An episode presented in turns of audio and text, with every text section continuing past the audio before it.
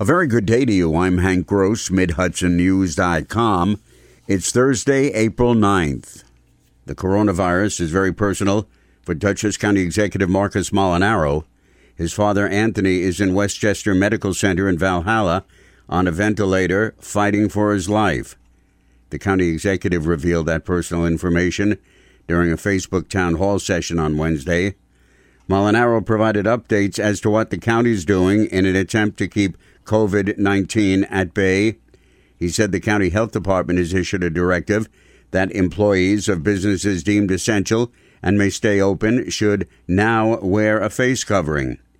Should the county hospitals need bed space for COVID 19 patients, colleges have stepped to the plate, says Molinaro.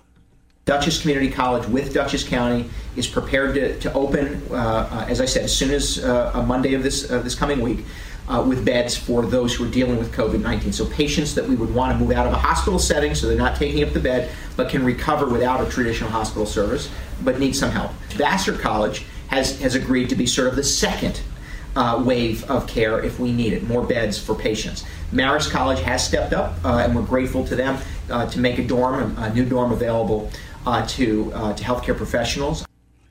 Molinaro says county parks are closed, golf courses are open, but he urged people to practice social distancing.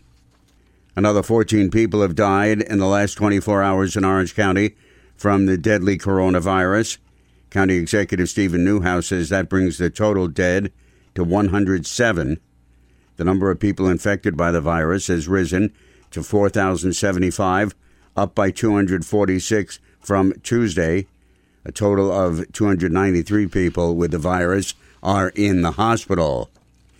JetBlue Airways will suspend its flights from New York Stewart International Airport at Newburgh and Westchester County Airport in White Plains effective April 15th. All flights will be canceled through June 10th. JetBlue service at JFK in New York will continue.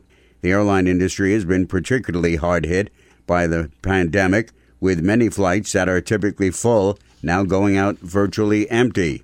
Starting this coming Monday, Metro North Railroad will operate on an hourly schedule on the Hudson, Harlem, and New Haven lines on both weekdays and weekends.